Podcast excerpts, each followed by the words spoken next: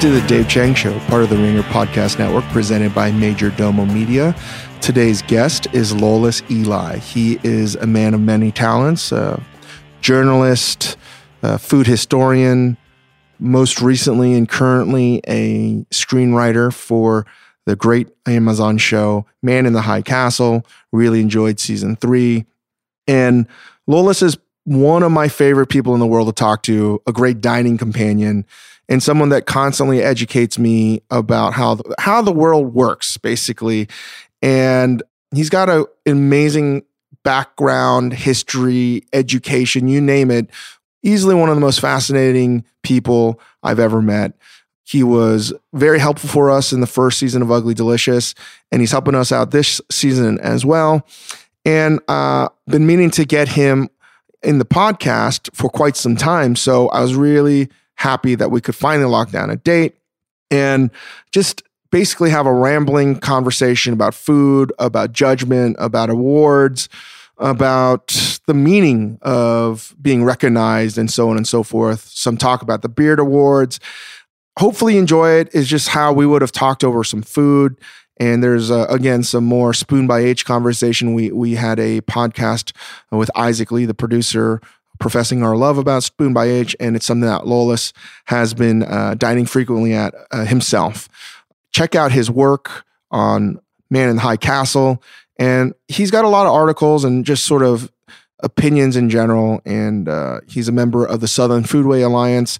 If you don't know what that is, it is probably one of the best food organizations out there. I will shut up now and let you hear my conversation with Lolis Elie, and there will be a fun outro about top five food movies after the conversation. Thanks so much.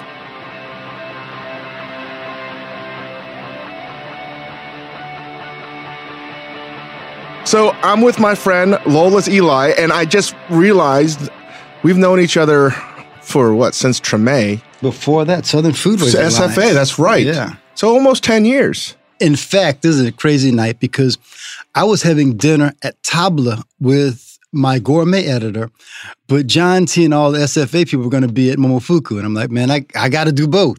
So I show up and I'm late. So you managed to get some buns out of the kitchen. Cause like, you know, the kitchen was damn near closed. So that was like, you know, this boy is all right with me. You know?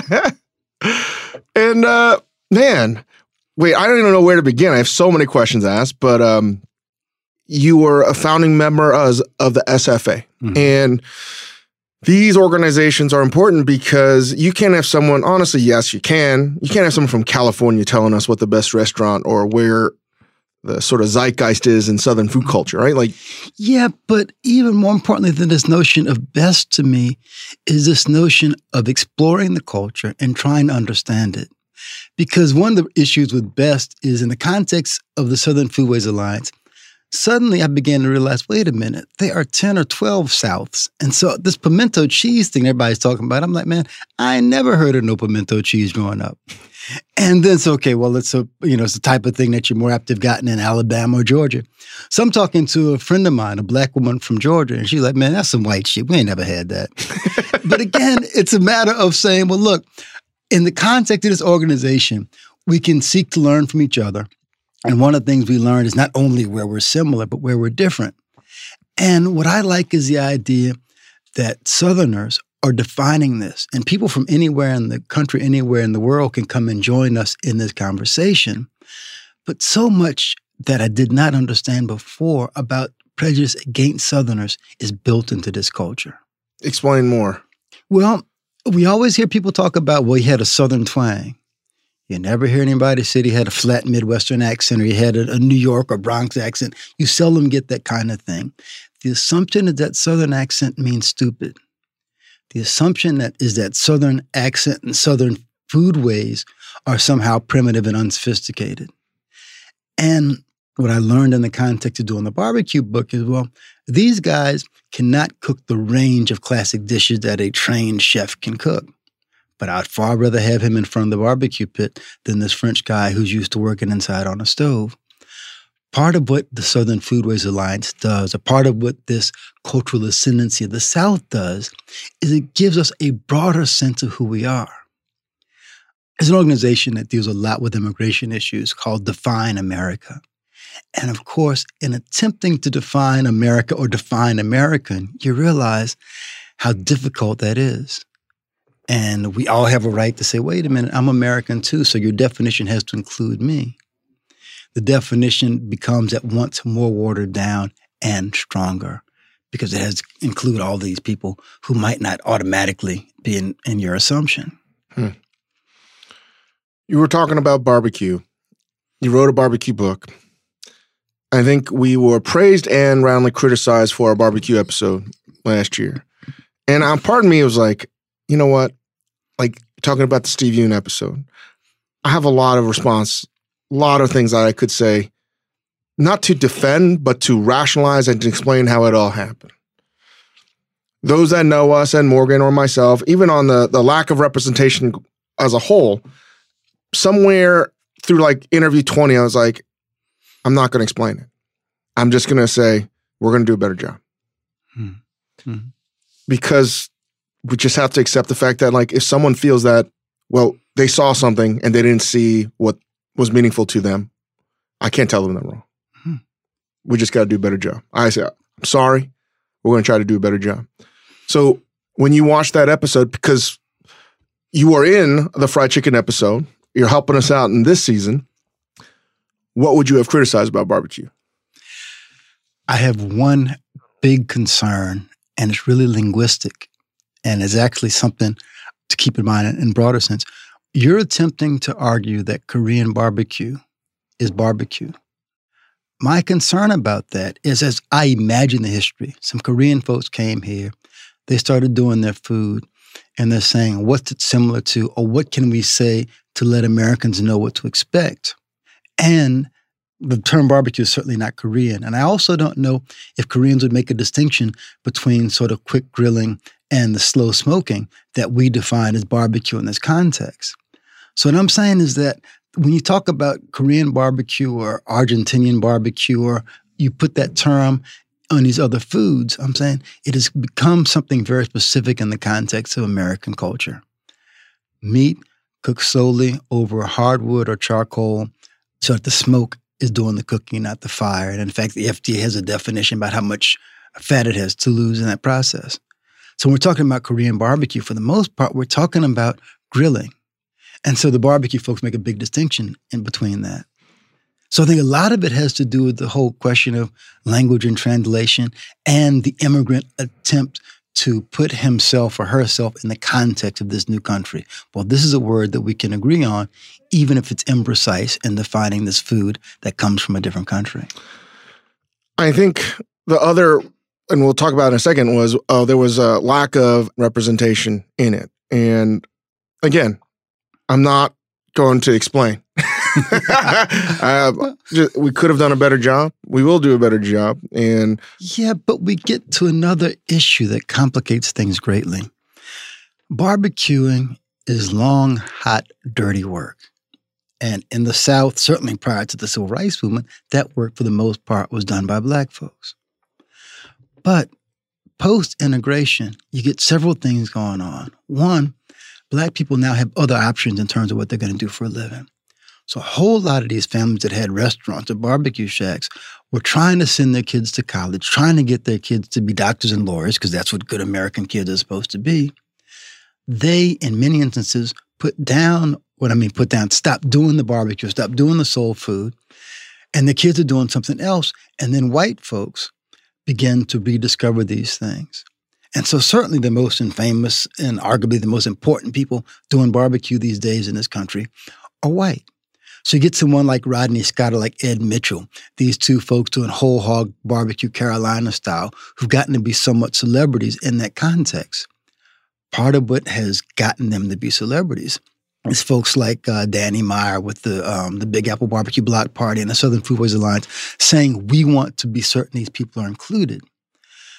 But it becomes difficult because the people being celebrated now are to a great extent white.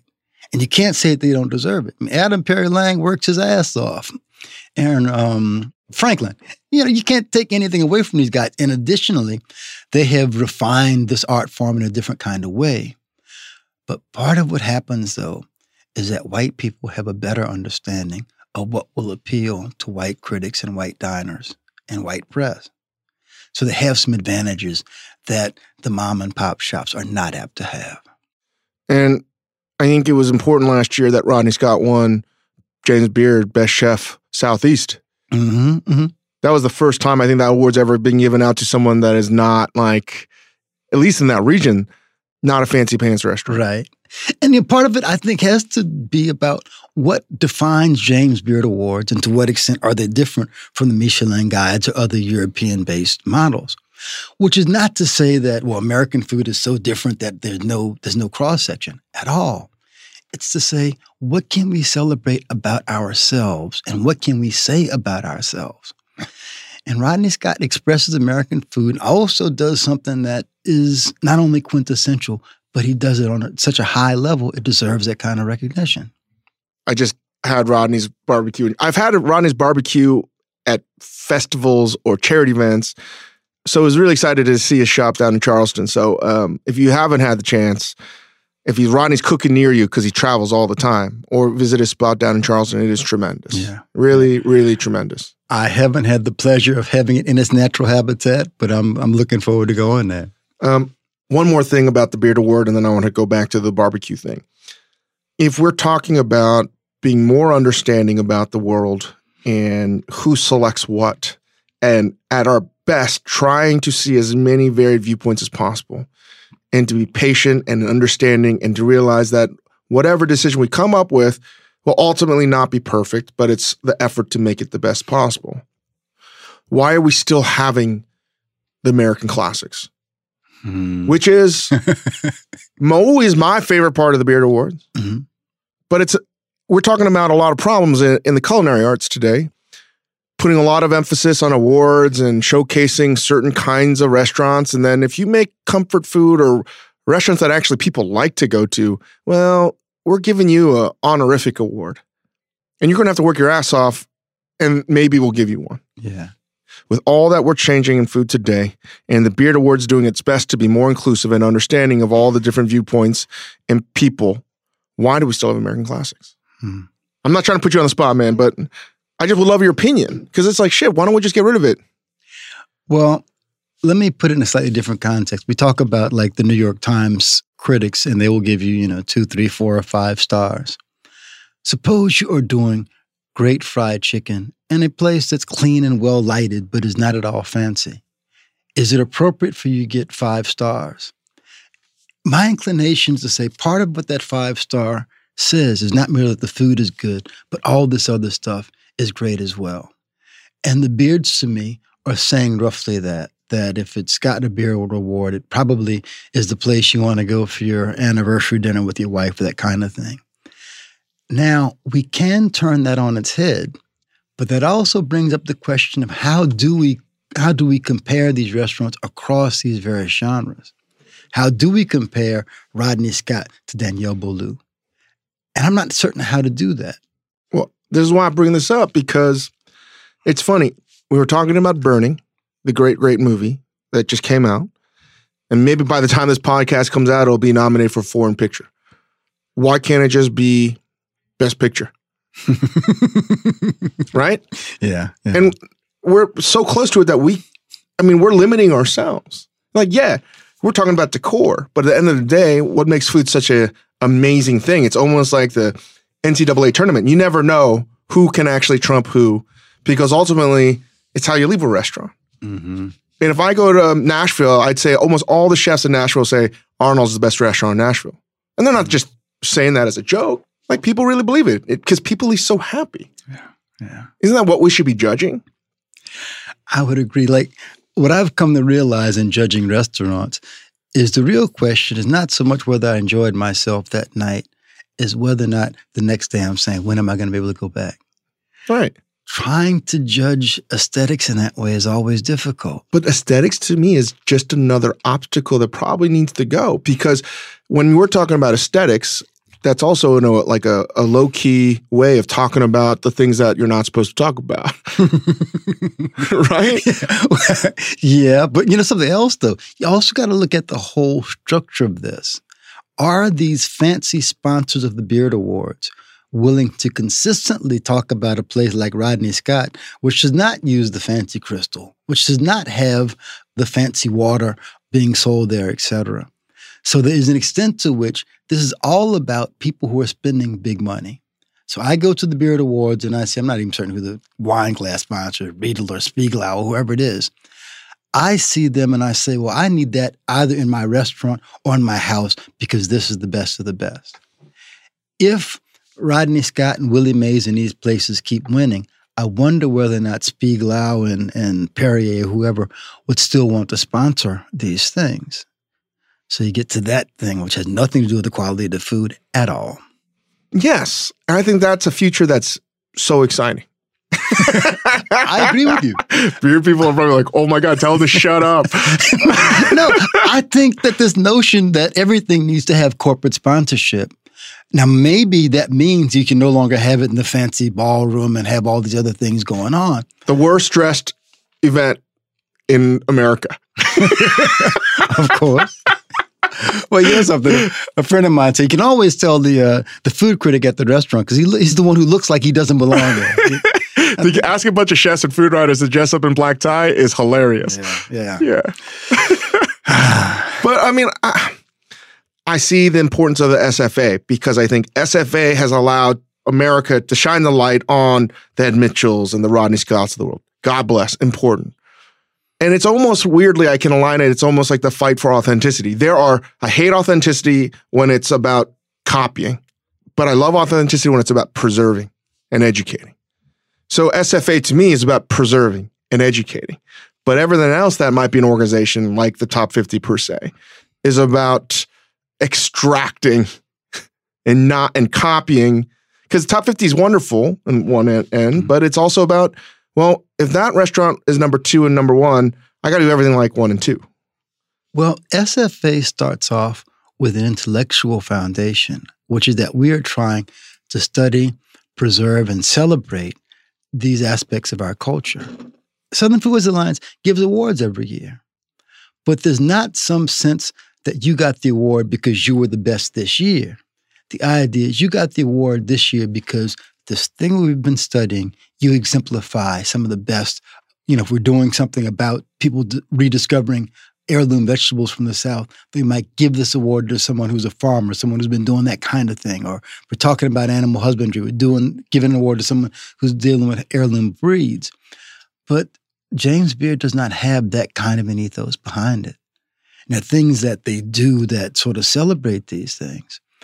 But it is about this idea of what's the best and not about this idea of discovery. I understand that it sounds like I could be someone that's uh, biting the hand that fed them. I, am really not. I'm just like, man, the Beard Awards seem to be so much more influential pre internet. Mm. It really was. Mm-hmm. It was a congregation of people or cooking at the Beard House.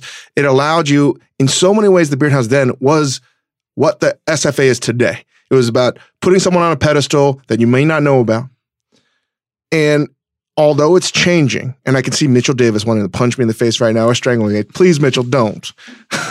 it's it's just me being like, how do we help evolve it into something that is not just whatever it is today? Because you can go on Instagram or social media and find the hottest new restaurant. Every publication has the top 10 best new list. That it's a small world now. There's no more discoveries per se. One of the things I love about you and I love about this podcast is the extent to which, one, you think out loud, and two, you don't assume that the eternal verities need always be the realities that we live with. But for most of us, the idea is that this is how it is supposed to be, and we don't question it.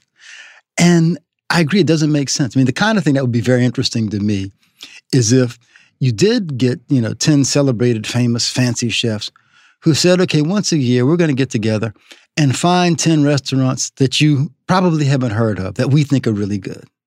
And so, in that sense, it's like, okay, well, you know, I trust David Chang because he won an award, but he's saying Willie Mae's Fried Chicken or Spoon by H, one of these places is great. So I want to check it out. And that way, we get a kind of democratization um, where it's not only about the fine dining. But what I've come to find out, though, is most people don't want to raise those kinds of questions. Why? Literally, I, I, don't know. Well, part of it, I think, is that most people are sitting there figuring out how am I going to pay the rent this month? How am I going to handle my personal stuff? So these larger fights don't concern them. Additionally, if you don't have an opinion, the world will give you an opinion. In a parallel way, I think about like shopping for Christmas. I hate the malls, even though there's some malls, particularly in Los Angeles, that are attractive and kind of fun. But I'm kind of like, I want to find something that you're not going to be able to get at Macy's or at Nordstrom's or something like that. But most folks take the opposite position. They're shopping for jewelry at Zales. They're trying to find um, the thing that everyone else is wearing. And there's a lot of reasons why chefs are increasingly looking to Southern ingredients and Southern techniques as the basis for the sort of new American cuisine. I think Southern Foodways Alliance is part of that. But think about it, man. Everywhere you go, they got grits on the menu. Biscuits are on the menu everywhere. How does that, how does that make you feel, man? Um, you know, well, in fact, I did this. I did this lecture about what happens when you get discovered because I. My theory is that one of the reasons the South has all this interest in stuff is this sort of insular nature, particularly after the Civil War. The sense that we want to do it our way, we want to maintain our racism and all the rest of this stuff. We don't care about your outside influence, where the North was still looking to Europe for examples. So what you get is this melting pot of African and Native American and Euro American cultures without as much of an outside influence. But when you begin to have commerce and communication with the rest of the world, does that not dilute your culture? Hmm. And mind you, as someone who's traveled or someone who's learned a lot from all these other people and places, I applaud that. But I'm not certain that we will still be able to have that same kind of individuality or, indi- or signature as a region what are your thoughts when you see and i want to talk about your upbringing in new orleans and your travels and what you're doing now but we tend to always talk st- about stuff like this like what do you feel like when you see the american south which is really american food which ultimately is african food whether people realize it or not jessica jessica's her name i can't remember jessica's Jessica last Harris. name she's she's doing a whole new thing with mofad a whole thing about basically African American food. I, I, I mm-hmm. don't know because I haven't seen it yet. And I think it's going to be important for people to understand the history and the lineage of that. But when you go to California and you start to see Southern restaurants, yeah. We've had variations of this conversation before with fried chicken and such, but we could do it with Korean food or whatever. But this is something that is a little bit. Yeah. Um, there's a Southern restaurant here which I went to a few times and really loved until a friend of mine pointed out to me that they have a, a special dinner for Old Fuss and Feathers, who was a Southern general who helped to exterminate Indians and all the rest of that kind of stuff. And so I wrote a letter to the chef saying, I'm not certain if you realize this person's background, but you know, it's, it's I can't support this kind of thing, although I love your restaurant. I never got a response. Hmm. The question is exactly what are we celebrating about the South? And the American assumption is that Africans came here like blank slates, and you told them, pick this up, do that, do this, and that's all they contributed. But in fact, as we do more scholarship, we're realizing that people who are attempting to do ironworking in America would look to get people from Benin and Nigeria because they knew those people knew ironworking. If you're in Louisiana or South Carolina, you're trying to do rice cultivation, you want to find people from the Senegambia region because they are doing the indigenous African rice and therefore know how to do these wet rice techniques that you're trying to do our assumption about African ignorance is so deep that we have difficulty imagining what the African contributions to our culture have been. And a big part of what I'm attempting to do, particularly in the context of Louisiana food, is say, wait a minute, this attempt to try to connect gumbo and bouillabaisse makes no sense. Anybody who knows what bouillabaisse is knows that gumbo does not have that connection, but they got all kinds of okra soups and okra stews along the coast of West Africa. And in fact, okra is an indigenous African vegetable. So why can't we just acknowledge the extent to which African contributions have been tremendous? Also, who was doing the cooking? These white women weren't cooking, and particularly in the context of New Orleans and Louisiana, there weren't any white women there. Hmm. So I'm not attempting to take away from the French and the Europeans in general in terms of what they've done. But what I'm saying, we have so devalued the contribution of Africans that we really need to reevaluate them. We see it in our music. Where would American music be in the absence of the African contribution? We see it in our dance. Why can't we see it as clearly in our food? So I'll present this this hypothetical then. You have a restaurant that's super busy in LA, downtown LA. We'll just say it's big warehouse space or wherever. It's just crushing it, and it has all the the the, the markers for Southern food. You got buttermilk biscuits. You got you know pan fried chicken. You got pickled okra. You got Glenn's grits. You got all the bourbon. You got the whole thing. You you have it's like this hodgepodge of the American South from low tide to New Orleans, everything in between. People love it. They're doing their part. They've answered a lot of the questions. They've avoided all the things that you just said about dishes or figures that you shouldn't be celebrating.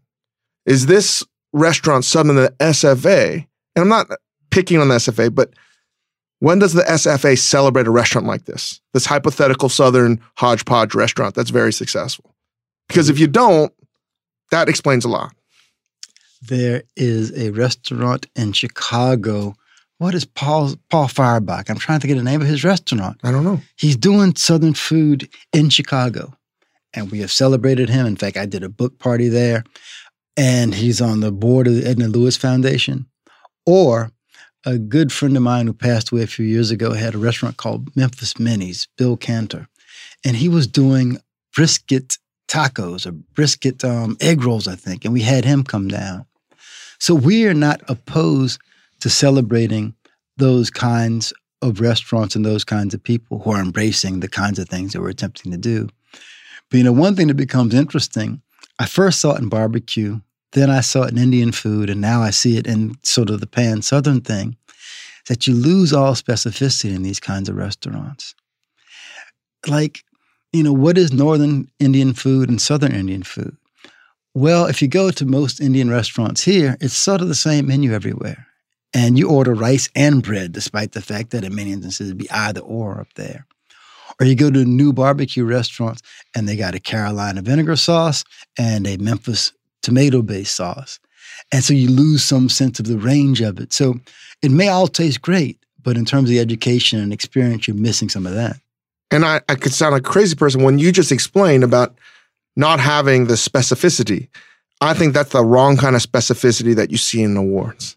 Mm.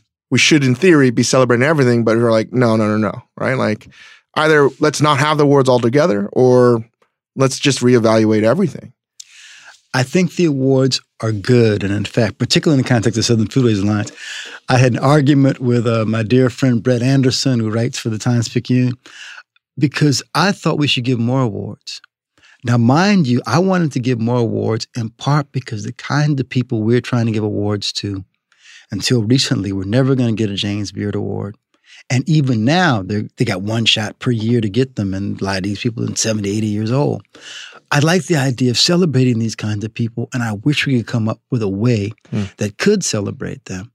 But there is a whole infrastructure to celebrate the fine dining stuff. You know, man, if we're going to open a new whatever, a new Daniel, a new Momofuku Ko, that's a couple of million dollars. And so, in a sense, your investors saying, look, I didn't put all this money here. I want some return. I want to get a James Beard Award, which then means I can finally get my return. Right. So, this weirdly gets to one of the things I wanted to talk about was Spoon by H. Mm-hmm. I heard that you wanted to go there, but now you can't go there. I was trying to go at this very minute, but oh. then you changed our ah, time. Thank you. So I have to I'm, get to work because I'm going to Sydney tonight. Okay. Um, I really struggled telling people about this restaurant. My biggest fear was could they handle more more customers? Because I see how hard they work, and I I don't want to tell them how to work. I have never been behind the walls. If you go there, but I imagine how hard it is because they have a sodier oven on the left side when you walk in, and you see all the baking trays and how well worn they're in. And you can only fit two sheet trays. So if they're baking cookies, they can only bake six to eight at a time. If you can extrapolate just how hard it is for them to bake stuff, how are they making this food? And there's no bathroom. It's not a traditional restaurant. And you know, there are people that had told me about this restaurant and they may never speak to me again because it definitely ruined it for them. But the more and more I would speak to them, my Korean being terrible, they were like, we need to be busier. And, and we would love to grow. We've been here six years. We work here six days a week. The only day off they take off is Thanksgiving Day. I'm just like, fuck, this food is so good. And it is unequivocally the best food I could take. Like when I think about what I want to eat, and I am so fucking lucky. I get to eat the fanciest, best, most amazing restaurants around the world. My heart wants to go there every meal. But when I think about awards, I'm like, you're damn right I'm going to put that in top 50 this year. Right, right, damn right, right, I am. And you know what? I know no one's ever going to vote for it. Now, one of the things that is complicated about that is understanding what to change and what to maintain. I can think of two women offhand who I think have figured it out in a good way. Kerry Seaton, who's taken over from her great grandmother, Willie Mae, in New Orleans, and the woman who has um, her father was named Bishop, um, Dreamland Barbecue. So you go to Dreamland Barbecue, they got a few other places, they sell a couple more items, they figure out a way to capitalize on it more. Part of the difficulty with those mom and pop shops is they don't necessarily understand the kinds of ways in which they could maximize their revenue, even doing kind of what they're doing. But so you and your consultants go in there and you tell Spoon by H, look, we should go to this new fancy place down the street. It's vacant. You should do X, Y, and Z. Will it still be the same restaurant? I wrestle with this all the time. You know, I got a parallel issue, which is um, it's an Ethiopian restaurant that we got attended. Oh yeah, you've been talking to me about yeah. this. Lalibela. Now, mind you, what I found is that I'd go there a lot for lunch and it would be empty. For dinner, it's full. This place is better than any Ethiopian restaurant I've been to in Addis Ababa, in DC, or here. It's like home cooking to me. Now, it's the same dishes on, on the menus you see these other places. And I'm saying to myself, you know, if you had a little more wine on the wine list and like some better glasses and little things like that, or a dessert. Because at times when you're like, you want something sweet, even if it's not the greatest dessert, you know, that's another 10 bucks with every meal, whatever. But would that restaurant be the same? I don't know, man it's killing me. All I can do is support them and have them try to figure it out. And that's it. But man, I think about their manduguk all the time. I think about their so many of their dishes, man, are just so good. Like she is self-taught, her and a mother. I don't even understand how they make the food. Mm. It's like flavor. It's just. when I tell people to go there, I'm like, be nice. If they fail you, like don't crush them. Because when I think about that, I'm like, man, we need to be more patient about all restaurants, not just restaurants, everything. It's like, hey, if you didn't like it, like, what can you do to make it right for someone else? Yeah. It's almost like paying it forward in some way, but we're not teaching that. You know, part of what happens with critics is you get so into the cleverness of your own writing, particularly if you're making fun of somebody. And I've been guilty of this at other points in the past where I have a very clever put, you know, her performance ran the gamut from A to B or those famous movie reviews. It's like, you know, man, that's not going to make them perform better, them cook better. And it's just, you know, your ego being stroked. And my attitude about places like that is to understand the context in which they're operating. You know, you try to meet people where they are and it can be difficult because, mind you, there's an interesting kind of schizophrenia happening in food these days. On one hand, people are talking about how you got to get the best of the best. You got to get the, you know, the guy from Saison is doing his own farming and his own fishing because he can't trust anybody else to do it exactly right. But you go to some of these other places and you know they're just going to the supermarket to buy the chicken and the beef and so forth, yet they're doing great food how do you manage to maintain those two minds and be hypercritical at this restaurant you're spending $500 a plate at, but also have a different aesthetic when you go on and spending $15 a plate? And that to me is in many ways the dichotomy of America. You and I had this big discussion about steak, whereas everybody in America is like, well, we had to have a steak for our big celebration, but everybody can't afford to to buy the $100 steak. And in fact, everybody's aesthetic is not to eat this medium rare steak that is so prized and so forth. But I think we need to understand where people are and be able to be buy or try cultural in that regard, hmm. you know. And now a quick break for a word from our sponsors. Today's episode of The Dave Chang Show is brought to you by Roman.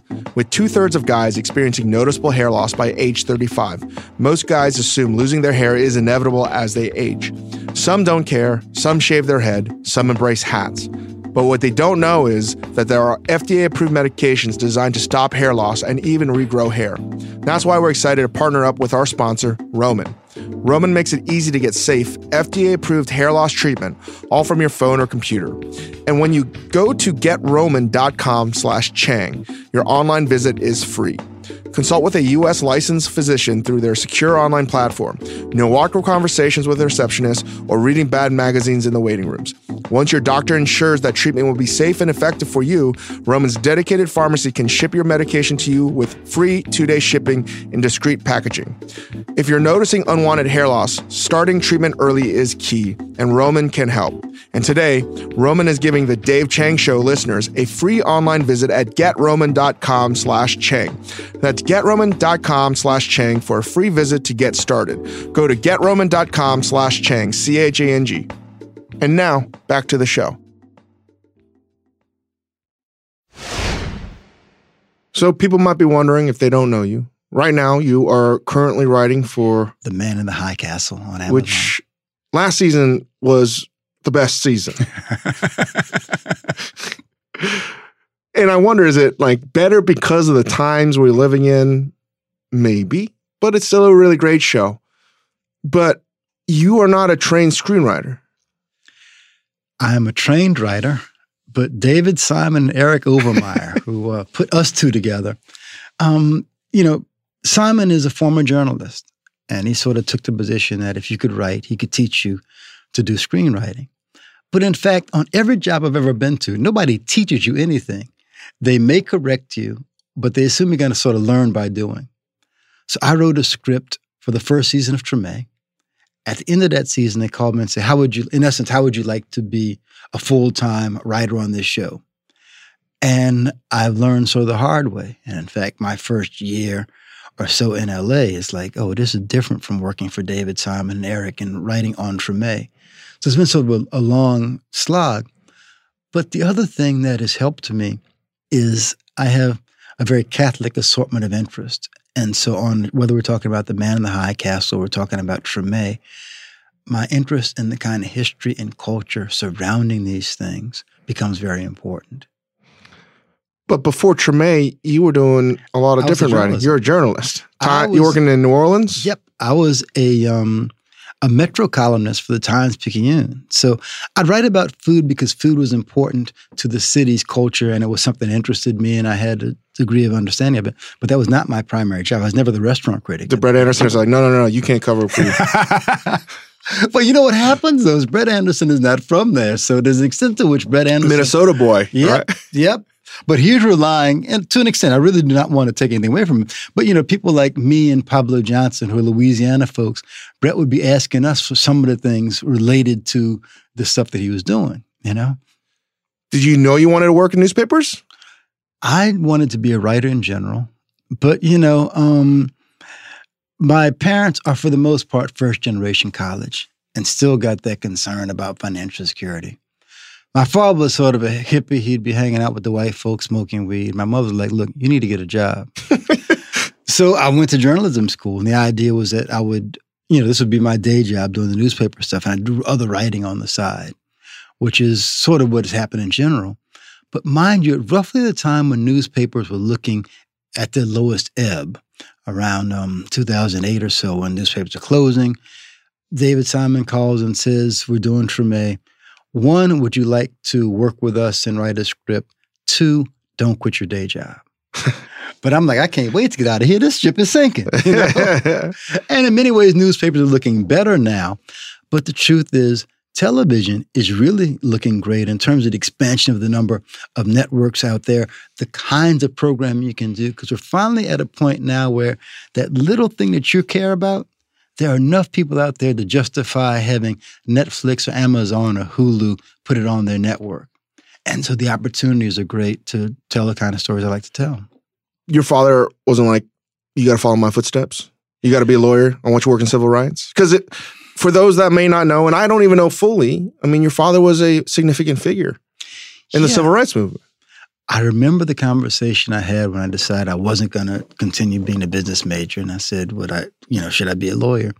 He basically said that he hadn't liked it since the civil rights movement, and mind you, even after that, he was fighting for various kinds of post civil rights stuff, whereas a lot of his friends were running for office and doing that kind of thing.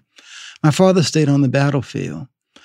I like that idea of fighting. I like that idea of being on the side of the little guy. I don't think that I would have been a good lawyer. I don't think I would have been happy doing that. And the other thing is that what I owe to my father, perhaps more than anything else, is this sense of the importance of culture and the political context. And so the idea of trying to do some kind of art, but also have some sense of what it meant politically, was very much a part of his legacy. I mean, my mother's a teacher and principal and has a PhD in psychology, and is far more practical. And so, in that, you know, I'm practical like her in some ways, but I also have that sense that he had about the culture is as political as the politics. And usually we find that, that leaders don't understand that. I remember I was talking to this professor in Nigeria, historian, an Igbo historian named Afigbo.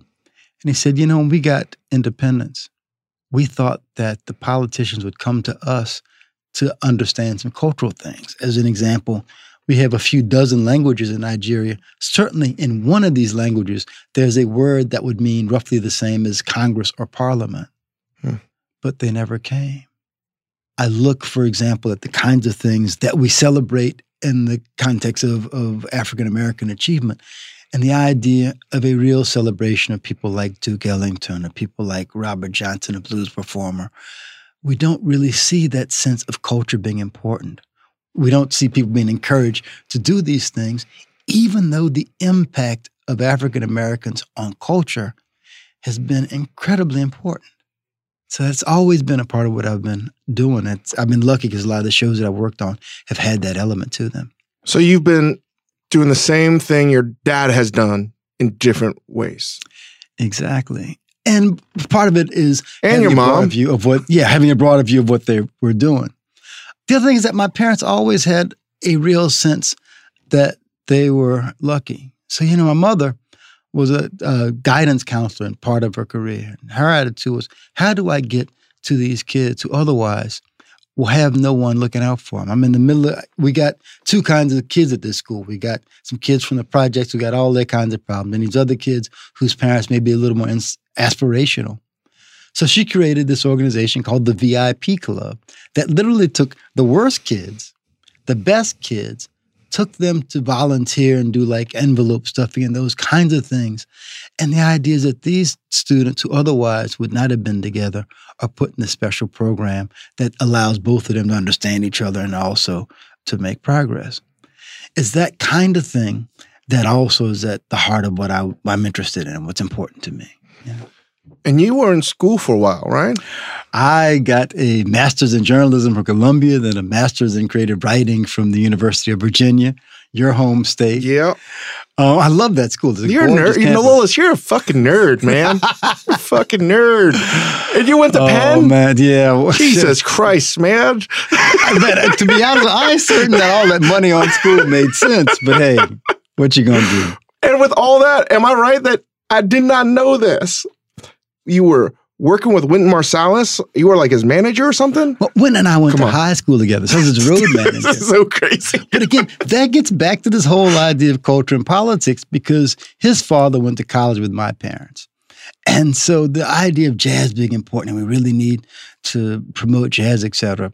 I mean, my, my job with Wynton was largely lifting heavy objects. You know, I mean, I'm taking bags and doing that kind of stuff, but also because it was a, a smaller, more sophisticated operation than you might have like on a rock tour.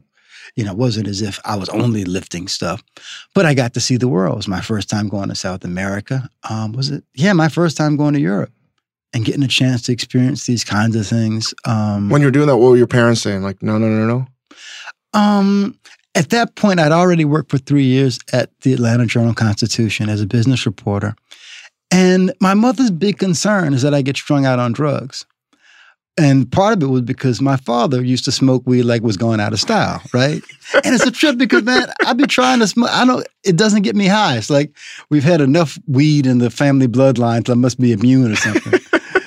but at, at, that point, she knew that you know, like my head was on straight, and that was not apt to happen either in terms of the drugs or in terms of just the you know sort of dropping out. So I don't think she's worried then. You know? And what made you realize? No, no, no, no. I don't want to do this anymore. I want to get back to writing. I knew that I didn't want to do it, but I also knew that the chance to see the world in that context would be a great experience. So, is there any chance you might get back into newspapers again? Move back to New Orleans? What's frustrating about not being in newspapers is you have an idea for a column and you're like, man, I need, you know, I want to, I'd like to write this. And, you know, a few times I've done, I've written a couple of things for the Washington Post, but it's like by the time you jump through all the hurdles of trying to prove to some editor, some new editor that you can conjugate verbs. It's like, man, it's too much work. In terms of New Orleans, man, I have difficulty imagining a future in LA for me. And I don't, and what the hell is the future? Is it a year from now? Is it 10 years from now? I don't know. I'm still trying to get my arms around this huge place that to me is 10 cities masquerading as one. Mm. And when you begin, when you start off thinking, that it's one place, you're trying to figure out why I've been driving an hour and I'm still in LA. But you're saying, wait a minute, in addition to there being 10 cities, LA itself is huge, and you got to recognize that I'm meeting more people, feeling much, much better about the city, understanding the city better. But I still don't feel I got the kind of warmth and understanding that I have in my hometown with all of my relatives and friends, you know. What is it about New Orleans that allow someone that wants to move there and not the casual tourist. What is it about New Orleans that no one else, no other city has? There is a warmth to New Orleans. And I think a lot of it goes back to the French and Spanish attitude towards slavery it's interesting because okay so you got some slaves and you got sort of two options. One is to say if you try to escape we're going to kill you. There's no way you'll ever be free. At which point the slave is saying well i have no investment in the system. The french and spanish were like look if you work really hard you can buy your freedom. If you fight with us in this war and you don't get killed you can also have your freedom. There was a kind of fluidity between slave and free status between black mixed race and white I think there is a warmth to New Orleans that you don't get even in other parts of the South, based in part upon this kind of embrace that we've had historically. Which is not to say that people in New Orleans are not racist, which is not to say that people in New Orleans are not anti immigrant. I don't want to romanticize this, but there's also this sort of root at our culture that is welcoming in a way that I think is different from other places. Mm. I recently was talking to to Win Butler of the Arcade Fire. Not a name drop, but he's doing a lot of work with him and his wife Regina to do something for Haiti. And he was saying like, you know what, like that earthquake was a long time ago, but people still need to like focus on these things. Hurricane Katrina has New Orleans recovered still? There are people who still have not gotten home, but at this point they've sort of made you know they've made their their peace with wherever they're staying. But you know, it's difficult for me to talk about that outside of the issue of racial politics. I would argue that a lot of New Orleans' identity is because of the African presence. And what we found is that black people were less apt to move back to the city. Hmm. Black people are still the majority. And there's an extent to which, particularly in the last mayoral election, there was really an attempt to reassert African American political power which is not to say anything bad necessarily about Mitch Landrieu, as much as to say there's an extent to which we felt that we are we are back and trying to assert that. Um, is it better or worse? There's still stretches of the Ninth Ward that looked like Hurricane Katrina was was a few months ago. Part of what you also miss is some of the small restaurants and small businesses that couldn't afford to come back. Hmm. It's a catfish place I want you to check out called Barrow's, which just came back a few months ago. Is an example of the kind of place that, you know, none of your fine dining chefs would have took you there. Most of them didn't even know about it. I grew up about a mile from there, and I went there a lot more than I went to Dooky Chase when I was a kid. Those kinds of places have tended not to come back. We've lost something in terms of that. I mean, we started filming Treme, what, 18 months after the Katrina? Was it that close? Uh, Or was it maybe no, it less? was, it was more than that. No, More? because Katrina was 2005 and Treme started 2008, 2009. So But there were still parts of New Orleans that were just like, I was like, wow. If this was part of uh, another place in America, I bet, I was like, that would already be redone. Yeah, but be careful. Part of what happened is we're in a rush to get the Superdome ready because the NFL is big money. We're in a rush to get the French Quarter back because even though it wasn't as badly damaged other places, we're trying to put our feet forward for the tourists. And that's part of what is the problem with New Orleans. It's very much a third world economy. We talk about how great it is when we get these conventions and how great it is when we have a new hotel going up. But the fact that the people who are working at these places are still making slave wages and New Orleans has been poor or the majority of New Orleans have been poor, whether it's good times or bad times. We never discussed that. On a lighter note, but sort of still on the New Orleans topic, are you a Pelicans fan? you know, I don't really follow them that much, to be honest. It's not because I dislike them. One, I, I hate the. I know why they chose the the It's a name horrible name. Horrible It's horrible. Yeah. They should have just, goddamn, Utah should have given the name back. No, no. Better idea. Uh, we should have named our team the New Orleans Tabernacle Choir and say, "Motherfucker, if you want your name, let's talk." You know, that's what we should have done. But ain't nobody gonna go go go that wild. It's a guy named uh, Davis Rogan came up with that idea. This musician who's on Treme a lot. You know. All right, man. Like, I, I feel like I talked to you forever because, man, you're just you just know your shit, man, and and what you do know about life and culture, people should know more about what you think because I I try to learn from you as much as possible, and I love hearing your smooth voice all the time. it's so fucking nice. Where are some places in LA that you like? What was the name of the Ethiopian spot? Lalibela. And you were reluctant to share that information for a little bit. Because you know they like I go there and it's crowded and they got two women working the floor. In fact, man, back in the 60s and 70s, the black middle class would all go to this place called Mason's Las Vegas Strip, which was Lewis Mason was a good friend of my father. The late Johnnie Cochran married one of Lewis Mason's daughters, so she's in LA now, etc. So my father would sometimes take Lewis Mason out to fancy restaurants because they were good friends, and Lewis Mason gave loaned my uncle the money to open his liquor store.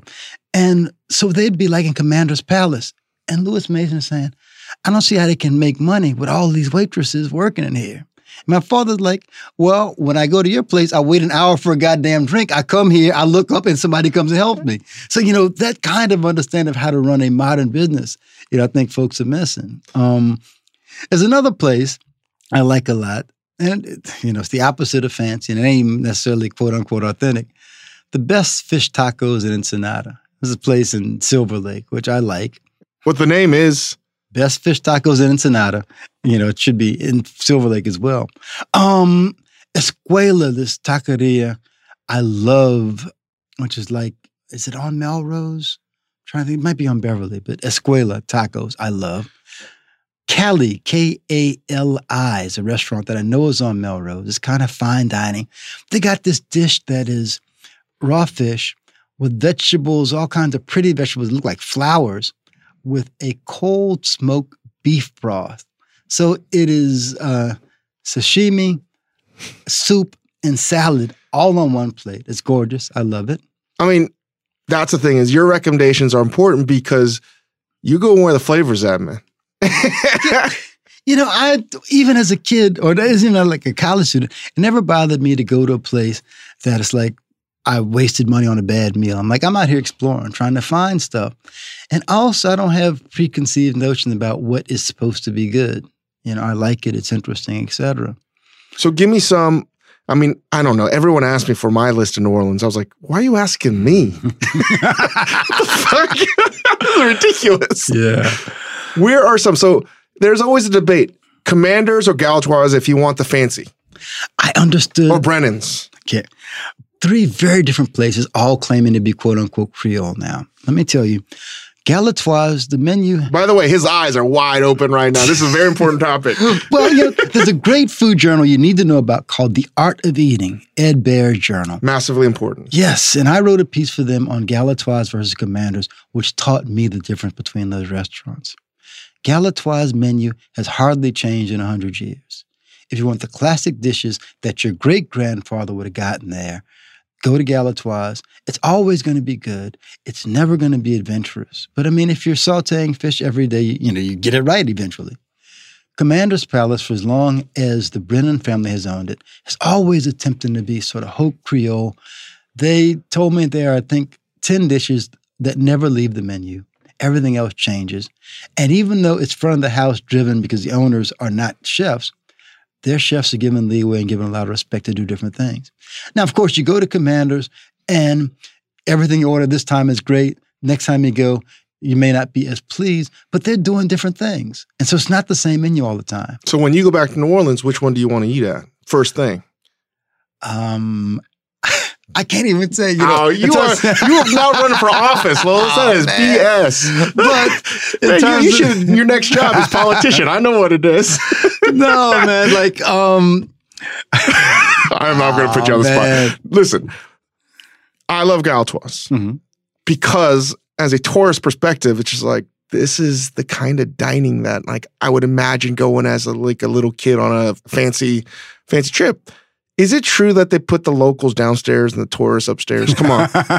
you, can, you can get reservations upstairs. You can't get reservations downstairs. So that's a polite way of saying yes. you know, it's like if you want to eat at Galatoire's and you can't get a table, yeah, go upstairs. The food's the same.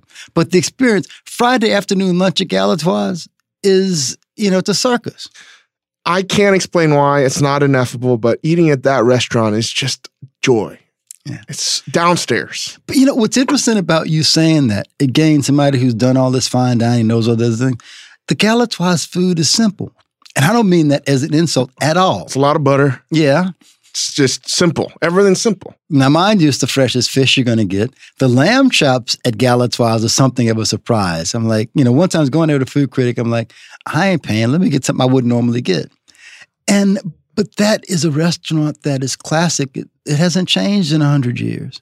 I wonder what it would be like to be part of something like that like it's about preserving. That would be amazing to me. And yeah. I love that restaurant. Where do you get your uh, po' boy? Either Dooky Chase or there's a seafood market slash takeout place called Zimmer's near where my mother lives. And I love their shrimp po' boys, but Miss Chase, there's a thing called pan bread, which is a bit like Texas toast, thick slices of regular white bread. So getting an oyster sandwich on pan bread is one of the things that always reminds me of my parents and back in the day, because their first big date was Dooky Chase. But you know, part of what is so great about New Orleans, we got so many signature dishes. And what frustrates me about many other parts of the country is the extent to which they have not maintained that sense of of their own culinary traditions. So it's like I'm I would speak on college campuses in, in uh, at Ohio State, and I'm asking, well, where would you take me? What would you serve me if I really wanted some Ohio food? And it's not as if people in Ohio were not eating prior to McDonald's and Burger King. They obviously they were. But this sense of food as being important to identity is something that New Orleans has always had, that the South has always had. And certain other American cities. New York has a list, you know, they got the bagels, they got the pretzels, they got the pizza and so forth. Chicago, similarly. But most of America does not think about food in that way. Hmm. There's a story I tell all the time. Um, Hurricane Katrina hit on a Monday. So I went to my relatives in Maringouin, Louisiana, which is outside of Baton Rouge. And Dawn Logsdon, my partner on a documentary I did, her folks had rented a house in Baton Rouge. So the Monday after Katrina, we gathered all of our friends and family who were in Baton Rouge, and we had a dinner there. And I'm talking about like 30 people, so you know, sit down dinner. We served red beans and rice. Hmm. And serving that food, automatically we're saying we still love our city. We intend to go back to our city. We could say all of that in a pot of red beans. And I dare say that, you know, pick a city in America other than a very few, there's no dish you could say that about. And there are a lot of countries you could say that about. If all of a sudden there are a bunch of Senegalese refugees and they were stuck in, in the United States and they wanted to affirm their Senegaleseness, they could do a pot of cheboujen. And everybody would know that this is us. You know, this is so like uh, wrong of me to bring up. uh, it's almost heretical, I'm sure. But when you talk about red beans and rice, you know what first thing popped in my head is Popeye's red beans and rice. oh man, no, Popeye red beans are great. It's the rice I don't like. I mean, I look bad, Brooke. I've gone to Popeyes. Sorry, maybe- you just gave me this beautiful story, and I was like, "Shit, that is amazing." Oh man, you know John Currence from Oxford, right? Oh, that he goes on and on about Popeye's chicken, which is good. But I'm like, I will go to Popeyes and order the, the red beans. Say, baby, don't put no rice up in there. Because I got rice at home, good rice, you know, because they're using that parboiled rice, but the beans are on fire. Oh man. Unbelievable, Yes, right? Yes. The fact that you can get that. We've spoken about Popeyes and all the other. This is just take all the other nonsense out and the important things out. Simply talking about red beans and rice. The red beans itself is best in class. I, It's fucking crazy to yeah, say that. I don't know of any better red beans than that. but you know, that's part of like I think about airline food. I'm like, wait a minute. If Popeyes can serve a cajillion servings of red beans this good, then why can't I get a decent meal in the air? You know, I've talked to chefs about this, and it's like, oh, you know, your taste buds change at 30,000. feet. I'm like, first of all, you can't really overcook red beans. In Haiti, they have a dish they call sauce pois, which is basically pureed red beans. So, like, you overcook the red beans, you got sauce pois. Still tastes great. Rice, same thing. Why can't they do What are they putting in the red bean? You mean other than the crack? Seriously, like I've tried to recreate it, I just can't do it. I think butter is one of the ingredients. And I remember my mother telling me she'd heard that from somebody. So I now put butter in my red beans as a kind of secret ingredient. But Warren Leruth developed that recipe. And Warren Leruth was a great chef whose food I never got to taste. But after he closed his restaurant, he was sort of famous for being able to come to your restaurant, taste this, and recreate it. So he, I understand, created the recipe for that. So you got a fancy fine dining chef from New Orleans doing red beans. Um, I assume cayenne pepper. But beyond that, um, it's the same ingredients we all know, but in some magic proportion, you know? Well, if you've learned anything, I find it amazing and it gives me great joy that even though he hates the rice in the red beans and rice at Popeyes, then I feel vindicated that the red beans themselves are arguably best in class red beans. And there was a moment when Al Copeland, who founded Popeyes, had bought Church's Fried Chicken and they started serving white beans at churches, and they were good. But you know, All right, man, people need to eat more beans. But they got to go to New Orleans to know what it tastes like, too, first and foremost. we got a thing in terms of how we cook beans that other folks don't have. You know, you get these sort of watery beans, and I don't not so much watery, but the idea is we cook them to the point where you got some beans that are still whole, and some that have been made into a, a, a jus or a sauce, and that combination is what folks miss. You know. Willie Mae's white beans, one of the best things I had in a long time. So go there. Oh, well, you know, I've been. I wanted to tell you. Have you had Brigtsen's pecan pie? No. Well, you're still young. My brother, it's the best. I just, I, can't, I always pick out the pecans, man. I don't hate pecans. It's just too many pecans in a pecan pie. This place, first of all, the crust is like Lavoie crackers. Is that the diner that's in the house in New Orleans? It's not a diner, No, but it is in a a house in. New Orleans. Yeah, It's a famous place. Uh, it's uptown. Um, It's a White House. Yep, I've been Yeah. there. Okay, yeah. I've been there. It- It's very good. Oh man, But, it's also- still pecan pie. Take the pecans, reduce the number of pecans, and we're good. I hear you. I hear you. well, you know, I'm sorry. I love them. no, it's so good. But you know, also though, when I think about the kinds of places that are sort of only in New Orleans places, uh, Gabrielle and Brigtsen's and Upperline are places that are not trying to be New York restaurants. They're not trying to out Daniel Daniel, which is not to say New Orleans chefs shouldn't be ambitious and be in dialogue with the world. But part of what I look at is where can I take you that you're not going to be able to get this anywhere else? you know? What about Casamento's? Oh man, Casamento. I think that place is rad. Oh man, it's fabulous. The oyster scene there It is great. In fact, I, yeah, I wish I thought of it, the part of the problem with Casamento is far away from stuff, right? No, no, no. It's it's on Magazine Street. That's not the problem. The problem is that they close during the summer, which makes sense in the context of oysters coming from the Gulf and it being warm. But it means that if you happen to go on your one trip to New Orleans in June, you cannot go to Casamento's. They also cut their French fries themselves, which is you know it's coming back in style. Now. It's just a cool spot. It has that tile work kind of like Galatoire's, and it feels like New Orleans. And you know, part of the problem is okay, you're a, a really good New Orleans chef, and I want to invest in your restaurant. And part of what I'm going to do is say, well, let's try to make it feel like other restaurants, as opposed to someplace authentic. I'm gonna probably end on something maybe controversial because I've never asked you about this. What are your thoughts on Domilise's? Or even how to pronounce it right. Uh, Domilise's. Domilise's. I've been a few times. The difficulty in me giving an answer is that it is not my go-to po' boy spot. Because everyone, why, why does everyone have their po' boy spot? It is Uh, weird. Yeah, but you have the place that you grew up with, which is not to say that even its fans would necessarily pick it in a blind tasting. I don't have a problem with it. I like it, but it's not where I tend to go for po' boys. So I don't I guess know. what I like about it is that you can't order anything. You have to have, it's like the most insane ordering system I've ever seen in my life. But that's like, but that's classic old school. Dude, I love it. and that's exactly what what you know the consultants would never let you do. So how You got to take a ticket, move over there, and then sit down, take another ticket, move over there. Yeah. That's the way Mama did it back in the day. In fact, Southern Foodways Alliance gave them an award when they did our thing in New Orleans a couple of weeks before Hurricane Katrina. Because I'm like, who else is going to give this kind of place an award? Thank you for You know? doing that because I also believe they serve the coldest beer I've ever had. So check it out. Which is one of my favorite things. Oh man, you, when you travel outside this country, trying to explain to people what you mean by cold beer, they're like, "Oh, it's it's okay." It's like, no, man.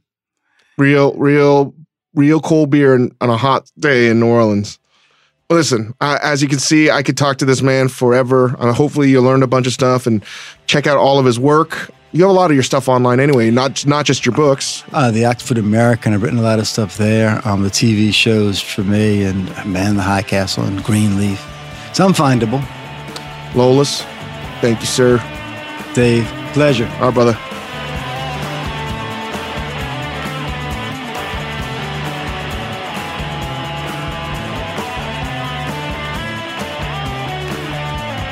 Thanks so much, guys, for listening to the conversation with Lolis. I hope you enjoyed it and have a better understanding how the food industry and food writing and just sort of judgment works. And I think it was pretty clear to see just how smart and great opinions Lolis has because I always feel smarter after talking to him. I wanted to get to one of our, our segments that we're trying to do a little bit more of, and that's answering some of the questions from Ask Dave at majordomomedia.com. That's Ask Dave, one word, at majordomomedia.com. And I'm sorry if I don't get to your email right away. I'm very long winded, but like Allison Latham writes Hey Dave, I'm not a professional chef, but I love watching movies about food. The problem is, I have no idea if what I'm watching is bullshit. In your opinion, what are the best or most accurate movies about what it's like to be a chef?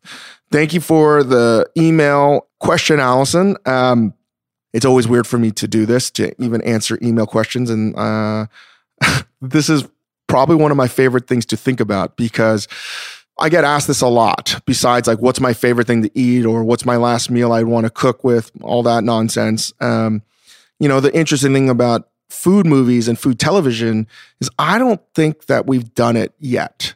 There hasn't been a movie that's sort of transcended the culinary genre in a way. There are some, and I'll get into that in a second, and I'm waiting. And that's exciting because I don't know if it's happened yet. And I don't know what the reason is as to why. Maybe it's hard to shoot. Uh, maybe the stories are there. But ultimately, I feel like a lot of um, food movies exaggerate or they dumb it down in a way and it's just not believable. And I'm not saying that uh, these are my favorite, most enjoyable movies. These are the ones that I feel to be like the most most real to me. So people ask me all the time, and I'll always say that the best movie that communicates what it is like to actually be a cook is not technically a movie about the culinary world or restaurant cooking, but a movie about brutal repetition and the tension between individuality and working in a group, the old unspoken mentorship shit of the old school way of how cooking used to be, the dark ages of cooking, is Whiplash. The movie, it's about music, it's about jazz drumming. And uh, when I watched that, I felt like I was watching a movie that best describes sometimes the feeling of being a cook and the, and the pressures involved and the basically the entire sacrifice you're doing to actually be great at something and to the point where no one else quite can understand why you're sacrificing so much to work in a kitchen. And um, listen, it's not a cooking movie, but it's not even like the best uh, way to describe it. But for whatever reason, the, the vibe that I get is is like the same thing that I wish a cooking movie could be. So if you just replace jazz with cooking, I think you have what might be the best culinary movie. Two on the list is Ratatouille. and yes, it's a Pixar cartoon, but it took a cartoon to capture what's universal and emotional about cooking. They get some of the brigade system right. Like, you know, if you suspend the belief that it's animation, a lot of the themes I think are the best kinds of topics when people love about food, uh, why someone cooks, and the positive reasons that come out of it, and some of the nonsense about the stupid pressures involved in cooking. And I don't know if that makes any sense, but Ratatouille is one of my favorite movies.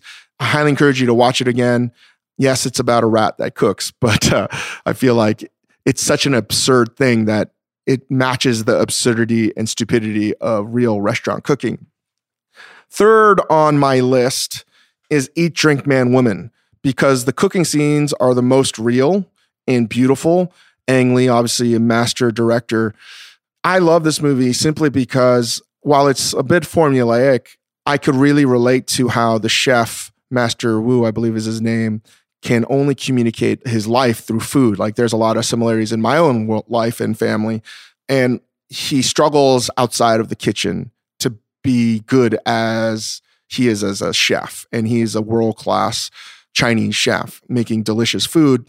And it's in subtitles. It's still I watched it again recently. One of my favorite movies of all time, not just a, a, movie about cooking. Highly recommend you watch it. Again, it takes place in Taipei. It probably took place 25 years ago. Amazing movie and makes you want great Chinese food, makes you want to get to Taipei immediately. Number four for me is Big Night for the way it depicts the pressure of running a restaurant, how everything can ride on a critic's visit or a night that might change everything. And it's almost as arbitrary as flipping a coin. But the idea of doing it right and not sacrificing the the familial bond of cooking with your brother, it has a lot of elements that ring true to me, even though it takes place in I think in like New Jersey in the 1950s. But um, you know, the the dinner scene, if you haven't watched it, as improbable as it is, like I can imagine that happening. Like that kind of naivete to just follow your gut. And I like that it's relatively not a happy ending, but a true ending. And five, probably bumping out a few other re- restaurant movies that I like a lot. I'm not saying that like these are my favorite. Maybe they're my favorite. I don't know. I'm just coming up with a list because I got this funny email. My number five movie is A Star is Born. I know, I know. It's going to sound insane. But um, I avoided watching it for a long time because I knew the premise and I tend to avoid movies about substance abuse and depression because they hit so close to home, especially with this year with Bourdain uh, dying. But I finally watched it and I loved it. It was something that really resonated with me. And uh, I kept on thinking about it that if you actually made Lady Gaga and Bradley Cooper into cooks instead of musicians, you get a real sense for the dark side of the kitchen and a lot of the stupidity and heartache and suffering and sometimes tragedy that you experience being a professional cook. And again, like I'm not trying to make the comparison other than that. Like if you just replaced it, it's almost like if Bradley Cooper replaced his character in Burnt, a movie that Bill Simmons and I talk quite a bit about because I think it's a horrible movie. But Burnt should have had a Star is Born ending, and a Star is Born should have had the ending of Burnt if that made any sense. So a lot of creative people will probably see that when their profession is being pictured in a movie, it's never quite what is actually real life. For instance, when I see culinary movies, one of the reasons why I don't like them is because I just don't feel that they're believable. And they still have to be sort of made into a movie. And I understand that.